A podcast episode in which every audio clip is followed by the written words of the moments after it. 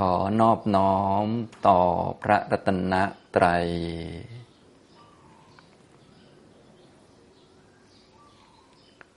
สวัสดีครับท่านผู้สนใจในธรรมะทุกท่าน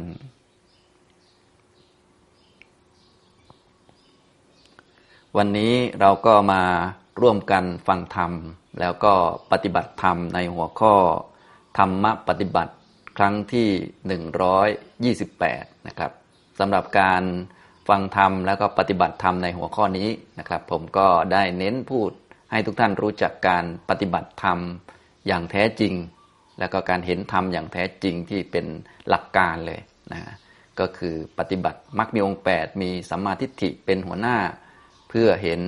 อริยสัจสี่นะเพื่อรู้จักว่าสิ่งต่างๆในโลกเนี่ยมันเกิดขึ้นเมื่อมันมีเหตุหมดเหตุมันก็หมดไป มันเกิดมาแล้วก็ดับ เป็นของเกิด เป็นของดับ เป็นของว่างเปล่าจากความเที่ยง ว่างเปล่าจากความสุข ว่างเปล่าจากอัตตาตัวตนนะทุกท่านจะได้ พอเข้าใจหลักในการปฏิบัตินะอย่างนี้ก็คือเน้นตรงนี้เป็นหลักเลยนะครับ แต่การที่จะปฏิบัติหรือว่าการที่จะเข้าถึงตรงนี้เข้าถึงเรื่องของการปฏิบัติในอริยมรรคเพื่อเห็นสัจธรรม เพื่อรู้จักว่า สิ่งใด ๆ ก็ตามที่เกิด สิ่งนั้นๆ ที่เกิดมันก็ต้องดับ สิ่งที่เกิดแล้วไม่ดับเนี่ยไม่มีนะสิ่งใด ๆ ก็ตามที่มันมีอยู่ในโลก ก็ล้วนเป็นของไม่เที่ยงทั้งหมด สิ่งที่จะเที่ยงแม้เล็กๆน้อยๆก็ไม่มีอย่างนี้การจะเข้าถึงตรงนี้นะเราก็ต้องค่อยๆ ฝึกค่อย ๆ ปฏิบัติไปนะผมก็ได้แนะนำวิธีในการที่จะฝึกพื้นฐานเบื้องต้นแล้วก็สังเกตก็คือการมีสติ อยู่กับตัวเป็นเบื้องต้นแล้วก็สังเกตสภาวะต่างๆ ที่เกิดขึ้น ในกายของเราในจิตใจของเราเนี่ยนะเรื่องของอริยสัจสี่ทุกเหตุเกิดทุกความไม่มีทุกข์แล้วก็หนทางให้ถึงความไม่มีทุกข์เนี่ยอยู่ที่กายยาวานาคืบที่มีใจคลองมีสัญญาเนี่ยนะก็คือเอาตัวเองนะมาเป็นกรรมฐานมาเป็น บทเรียนเป็นหนังสือเรียนในการเรียนรู้นะสิ่งต่างๆที่เกิดขึ้น กับพวกเราทุกคนทุกท่านเนี่ยเดี๋ยวก็โมโหบ้าง เดี๋ยวก็ขี้เกียจบ้าง เดี๋ยวก็พอใจ เดี๋ยวก็ไม่พอใจ เดี๋ยวก็สุขเกิดขึ้น เดี๋ยวก็ทุกข์เกิดขึ้นเนี่ยก็เอามาเรียนรู้กำหนดดูนะว่าความโกรธมันก็เป็นของเกิดขึ้นได้ เกิดแล้วก็ดับไม่คงที่ไม่อยู่ตลอดนะเมตตาเป็นเพื่อนมิตรก็เกิดขึ้นได้เหมือนกัน เป็นของไม่เที่ยง เป็นของไม่คงที่ไม่อยู่ตลอด ความสุขก็เกิดขึ้นนะความสุขก็มีหลายครั้งเนี่ยพวกเราก็ชอบกัน แต่ว่าความสุขมันไม่ได้เกิดตามเราชอบ มันเกิดตามพัฒะเกิดตามเงื่อนไข ความทุกข์เนี่ยเราก็คงเคยทุกข์กันมาแล้วนะก็เป็นของเกิดขึ้นได้ เราไม่อยากให้เกิดเนี่ยมันก็ไม่ได้ฟังเราแล้วมันก็เกิดตามเหตุตามปัจจัย พอหมดเหตุมันจึงดับ มันไม่ได้ดับ เพราะว่าเรา เสกเป่าหรือว่ามีคาถาคลัง มันจึงดับไม่ใช่อย่างนั้น มันดับเพราะมันหมดเหตุหมดเงื่อนไขนะนี่คือตัวหลักในการปฏิบัตินะนอกจากนั้นผมก็พูดธรรมะประเด็นอื่นๆ ให้ทุกท่านได้ฝึกโดยเฉพาะด้านพื้นฐานบ้างด้าน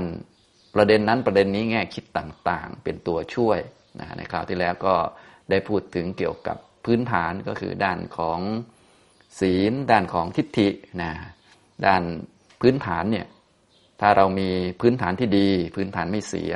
นะก็จะทำให้การเจริญในกุศลต่างๆ เพิ่มพูนได้สะดวกยิ่งขึ้น พื้นฐานที่ดี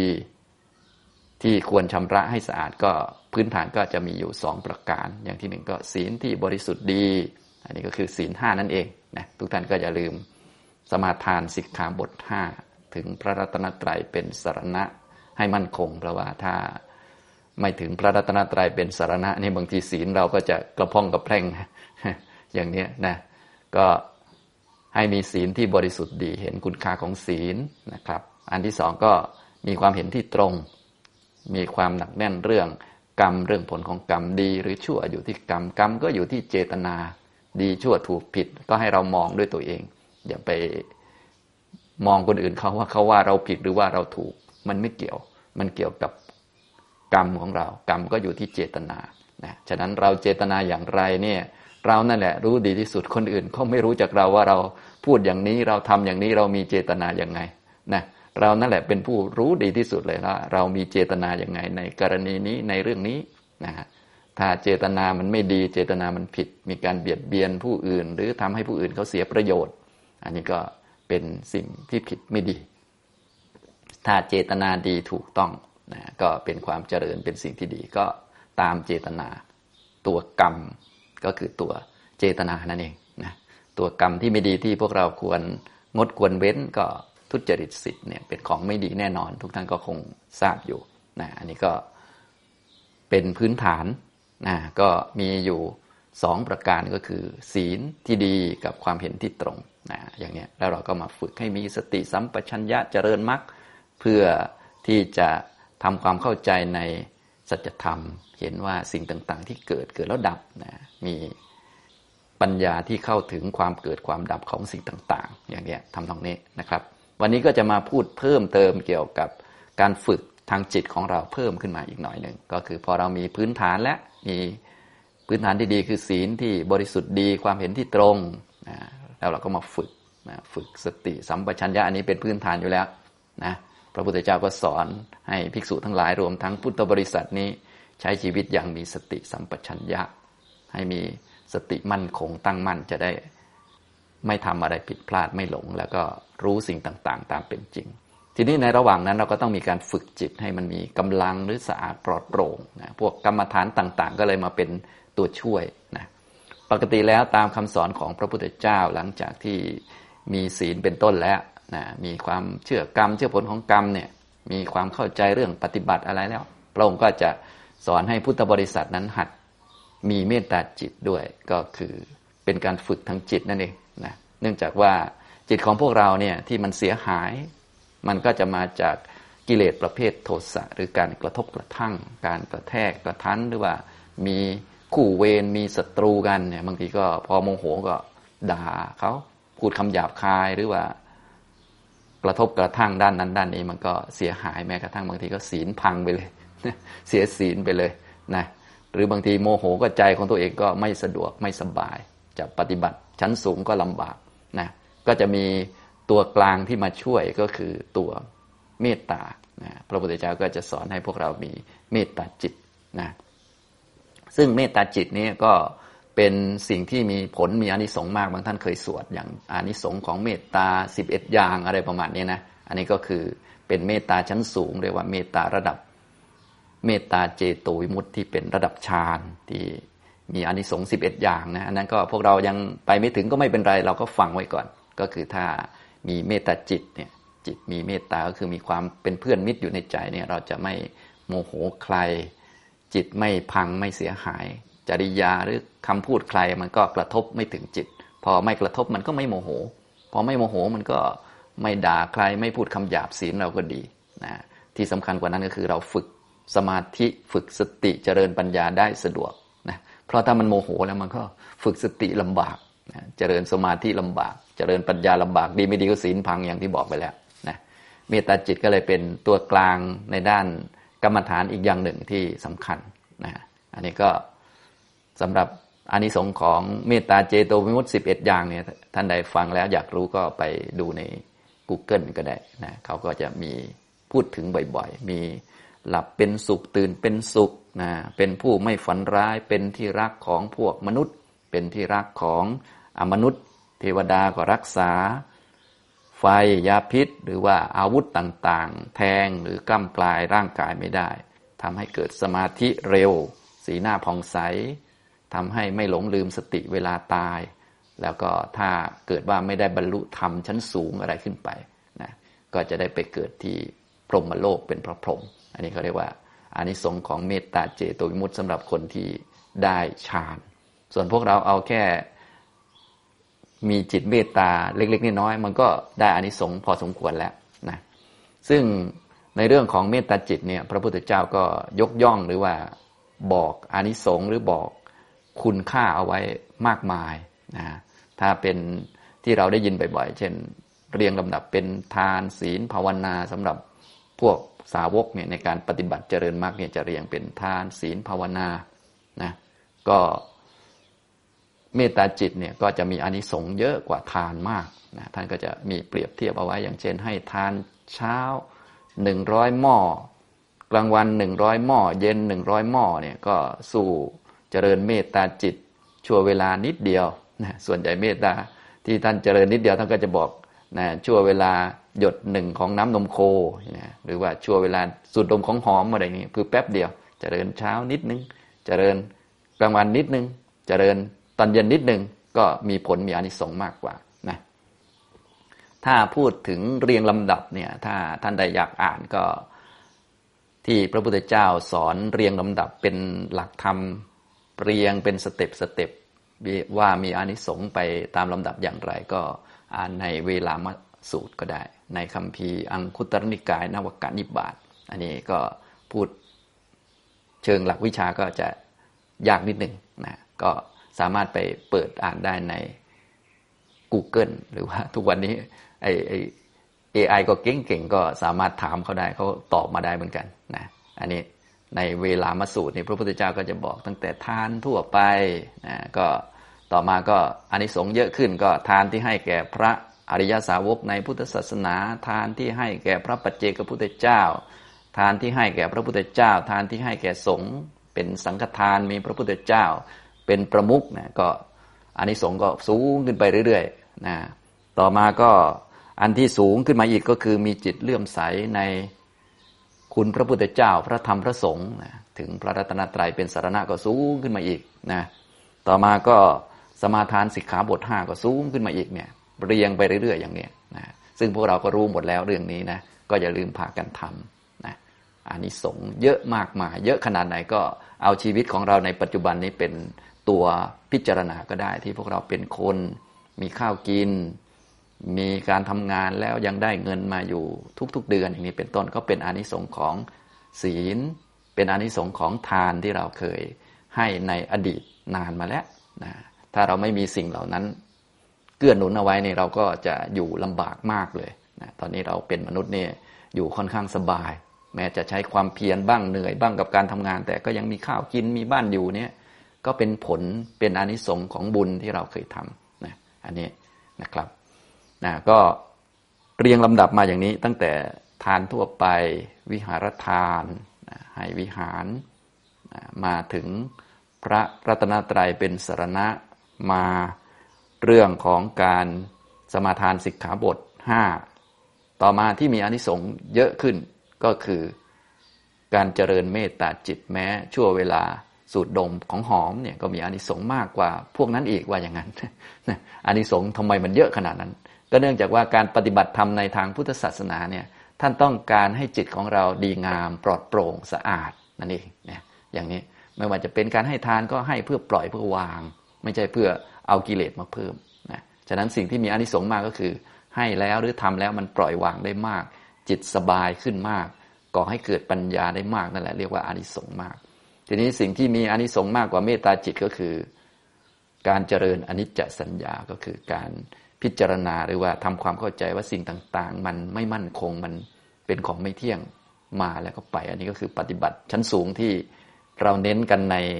หัวข้อธรรมะปฏิบัตินั่นแหละ ก็มีอานิสงส์เยอะสุดเลย ก็คือการเห็นสิ่งต่างๆ นี่มันไม่เที่ยง มันไม่แน่นอน มันมาแล้วไปเป็นของเกิดเป็นของดับ แต่อย่างที่บอกอันนี้มันยากต้องมีจิตมั่นคงจึงจะมองเห็นก็ค่อย ๆทำไปนะทีนี้รองลงมาที่มีอานิสงส์ เยอะก็คือเมตตาจิต วันนี้ก็จะมาพูดเรื่องเมตตาจิตให้ฟังทุกท่านจะได้เอาไปฝึก เอาแบบง่ายๆนะส่วนท่านใดแบบแหมต้องการศึกษาละเอียดเขาก็จะมีวิธีการเยอะแยะ แต่ว่าเวลาเราไปศึกษาเราก็ไม่จำเป็นจะต้องไปซีเรียสมากนะในด้านธรรมะในเมืองท่านไปเรียนเนี่ยเนื่องจากธรรมะเนี่ยท่านแสดงมาจากการตรัสรู้มีเท่าไหร่ท่านก็พูดไปหมดเลยนะเวลาปฏิบัติก็พูดไปเรื่อยๆ จนทั้งเป็นอรหันต์เลย ส่วนเรานี่เพิ่งเริ่มอย่างเงี้ยนะฉะนั้นบางทีเรียนก็บางทีอาจจะตกใจ เหมือนเจริญเมตตาเหมือนกัน มีตั้งแต่พื้นๆง่าย ๆ เบสิกเลย ยากไปเรื่อยๆเรื่อยๆจนได้ฌานเลย อย่างนี้เป็นต้น พอเวลาเราไปอ่านบางทีอ่านระดับฌานที่ท่านบอกไว้ก็ตกใจ ไม่กล้าทำอย่างนี้เป็นต้นนะฉะนั้นพวกเราก็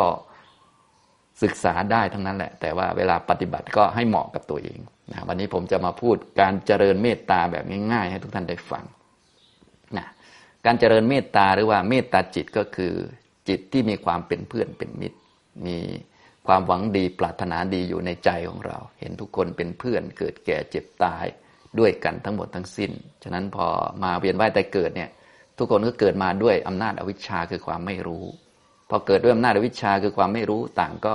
มีโอกาสทำผิดด้วยกันทั้งนั้น ก็รวมถึงเราด้วยนะฉะนั้นการเมตตาที่ดี ก็เลยต้องเอาตัวเองเป็นพยาน เพราะตัวเองก็คือตัวเรานี่ก็มีถูกบ้างผิดบ้างนะโดยส่วนใหญ่จะผิดซะมากกว่า ตอนที่ไม่มีความรู้เนี่ยโอ้ใครๆก็ทำผิด เป็นเรื่องธรรมดา เราก็ควรจะให้อภัยกับตัวเอง อย่าไปทิมแทงหรือว่าอย่าไป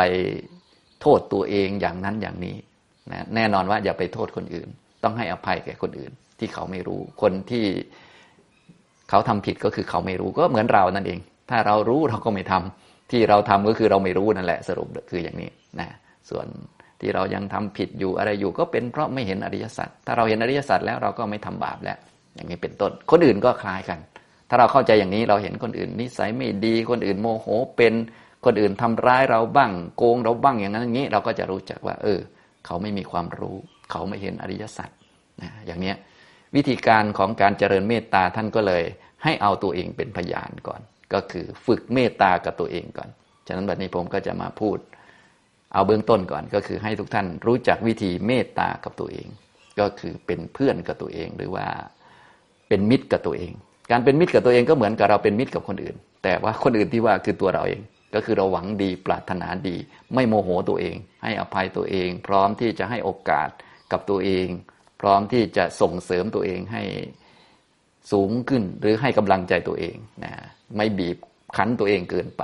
บางคนนี้ทำดีตั้งเยอะนะ แต่บีบคั้นตัวเองว่าแกต้องดีกว่านี้แกต้องดีกว่านี้ มันก็เลยแบบเหมือนเครียดนะเหมือนเหมือน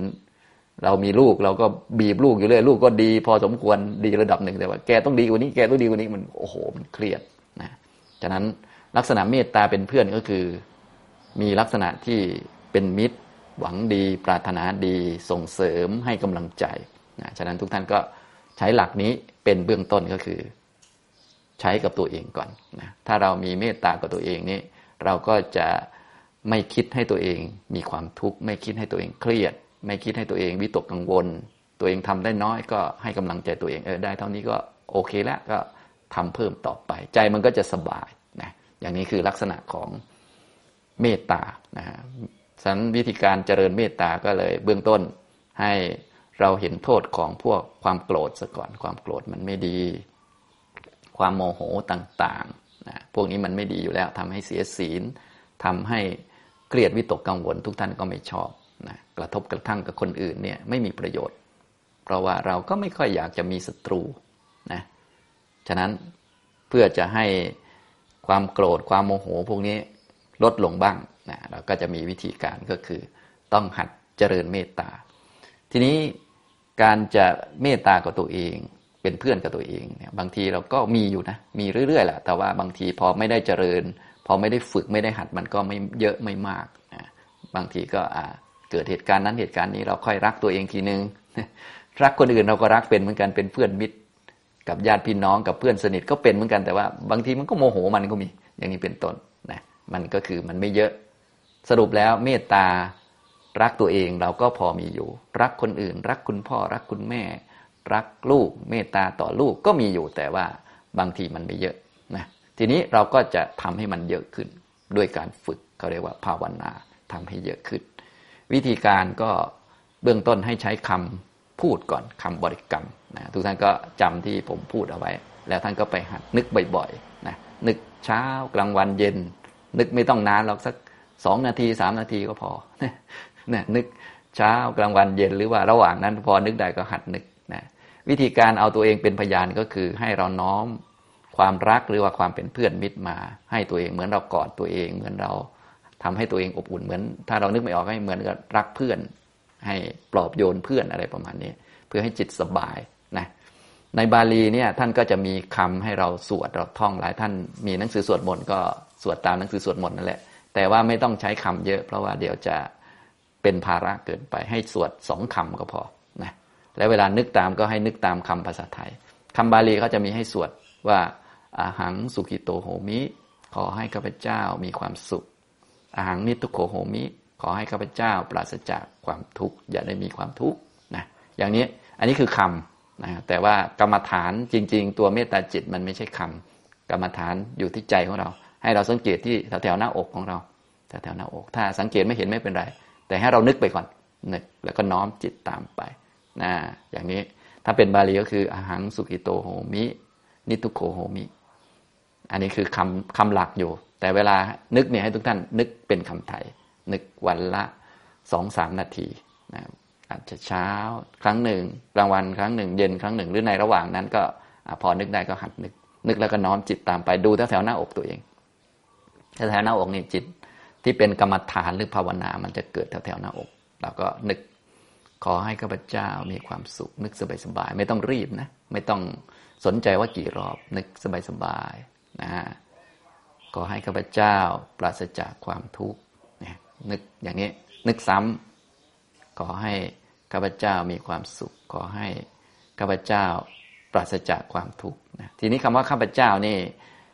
ท่านไหนที่คุ้นหรือว่าชอบคำอื่นก็เปลี่ยนได้ เช่น ขอให้กระผม ขอให้หนูมี ความสุข ขอให้หนูปราศจากความทุกข์อย่างนี้ก็ได้นะข้าพเจ้าเป็นคำกลางๆนะคำไหนก็ได้ที่ทำให้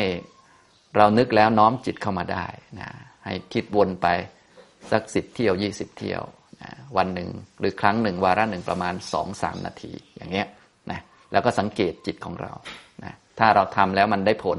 จิตมันก็จะสบายๆรู้สึกรักตัวเอง รู้สึกว่า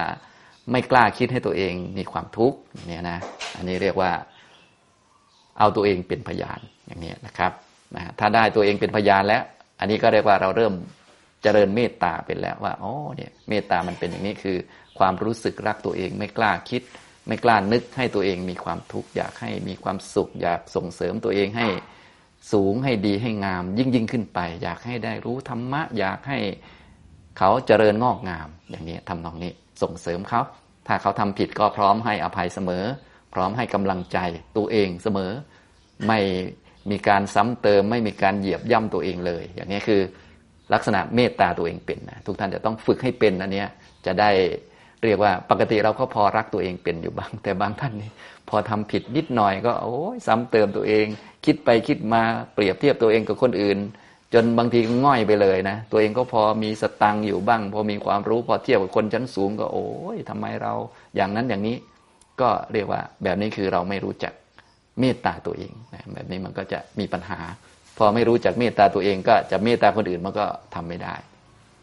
นะครับ พอได้เบื้องต้นก็คือการรู้จักเมตตาต่อตัวเองแล้วต่อไปเราก็จะได้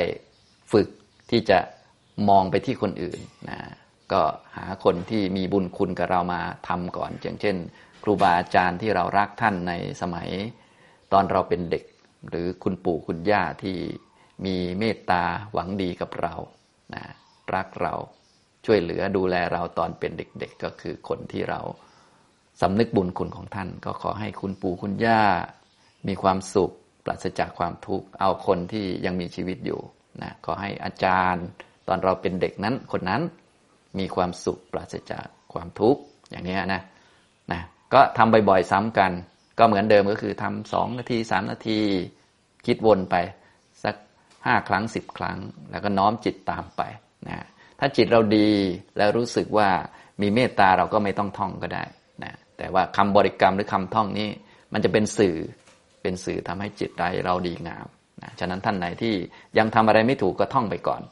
แต่อย่าท่องแต่ปากให้น้อมจิตตามไปด้วยนะเบื้องต้นก็คือเอาตัวเองเป็นพยานก่อน ให้รู้จักรักตัวเองให้เป็น ฉะนั้น วันนี้จะมาเน้นให้รู้จัก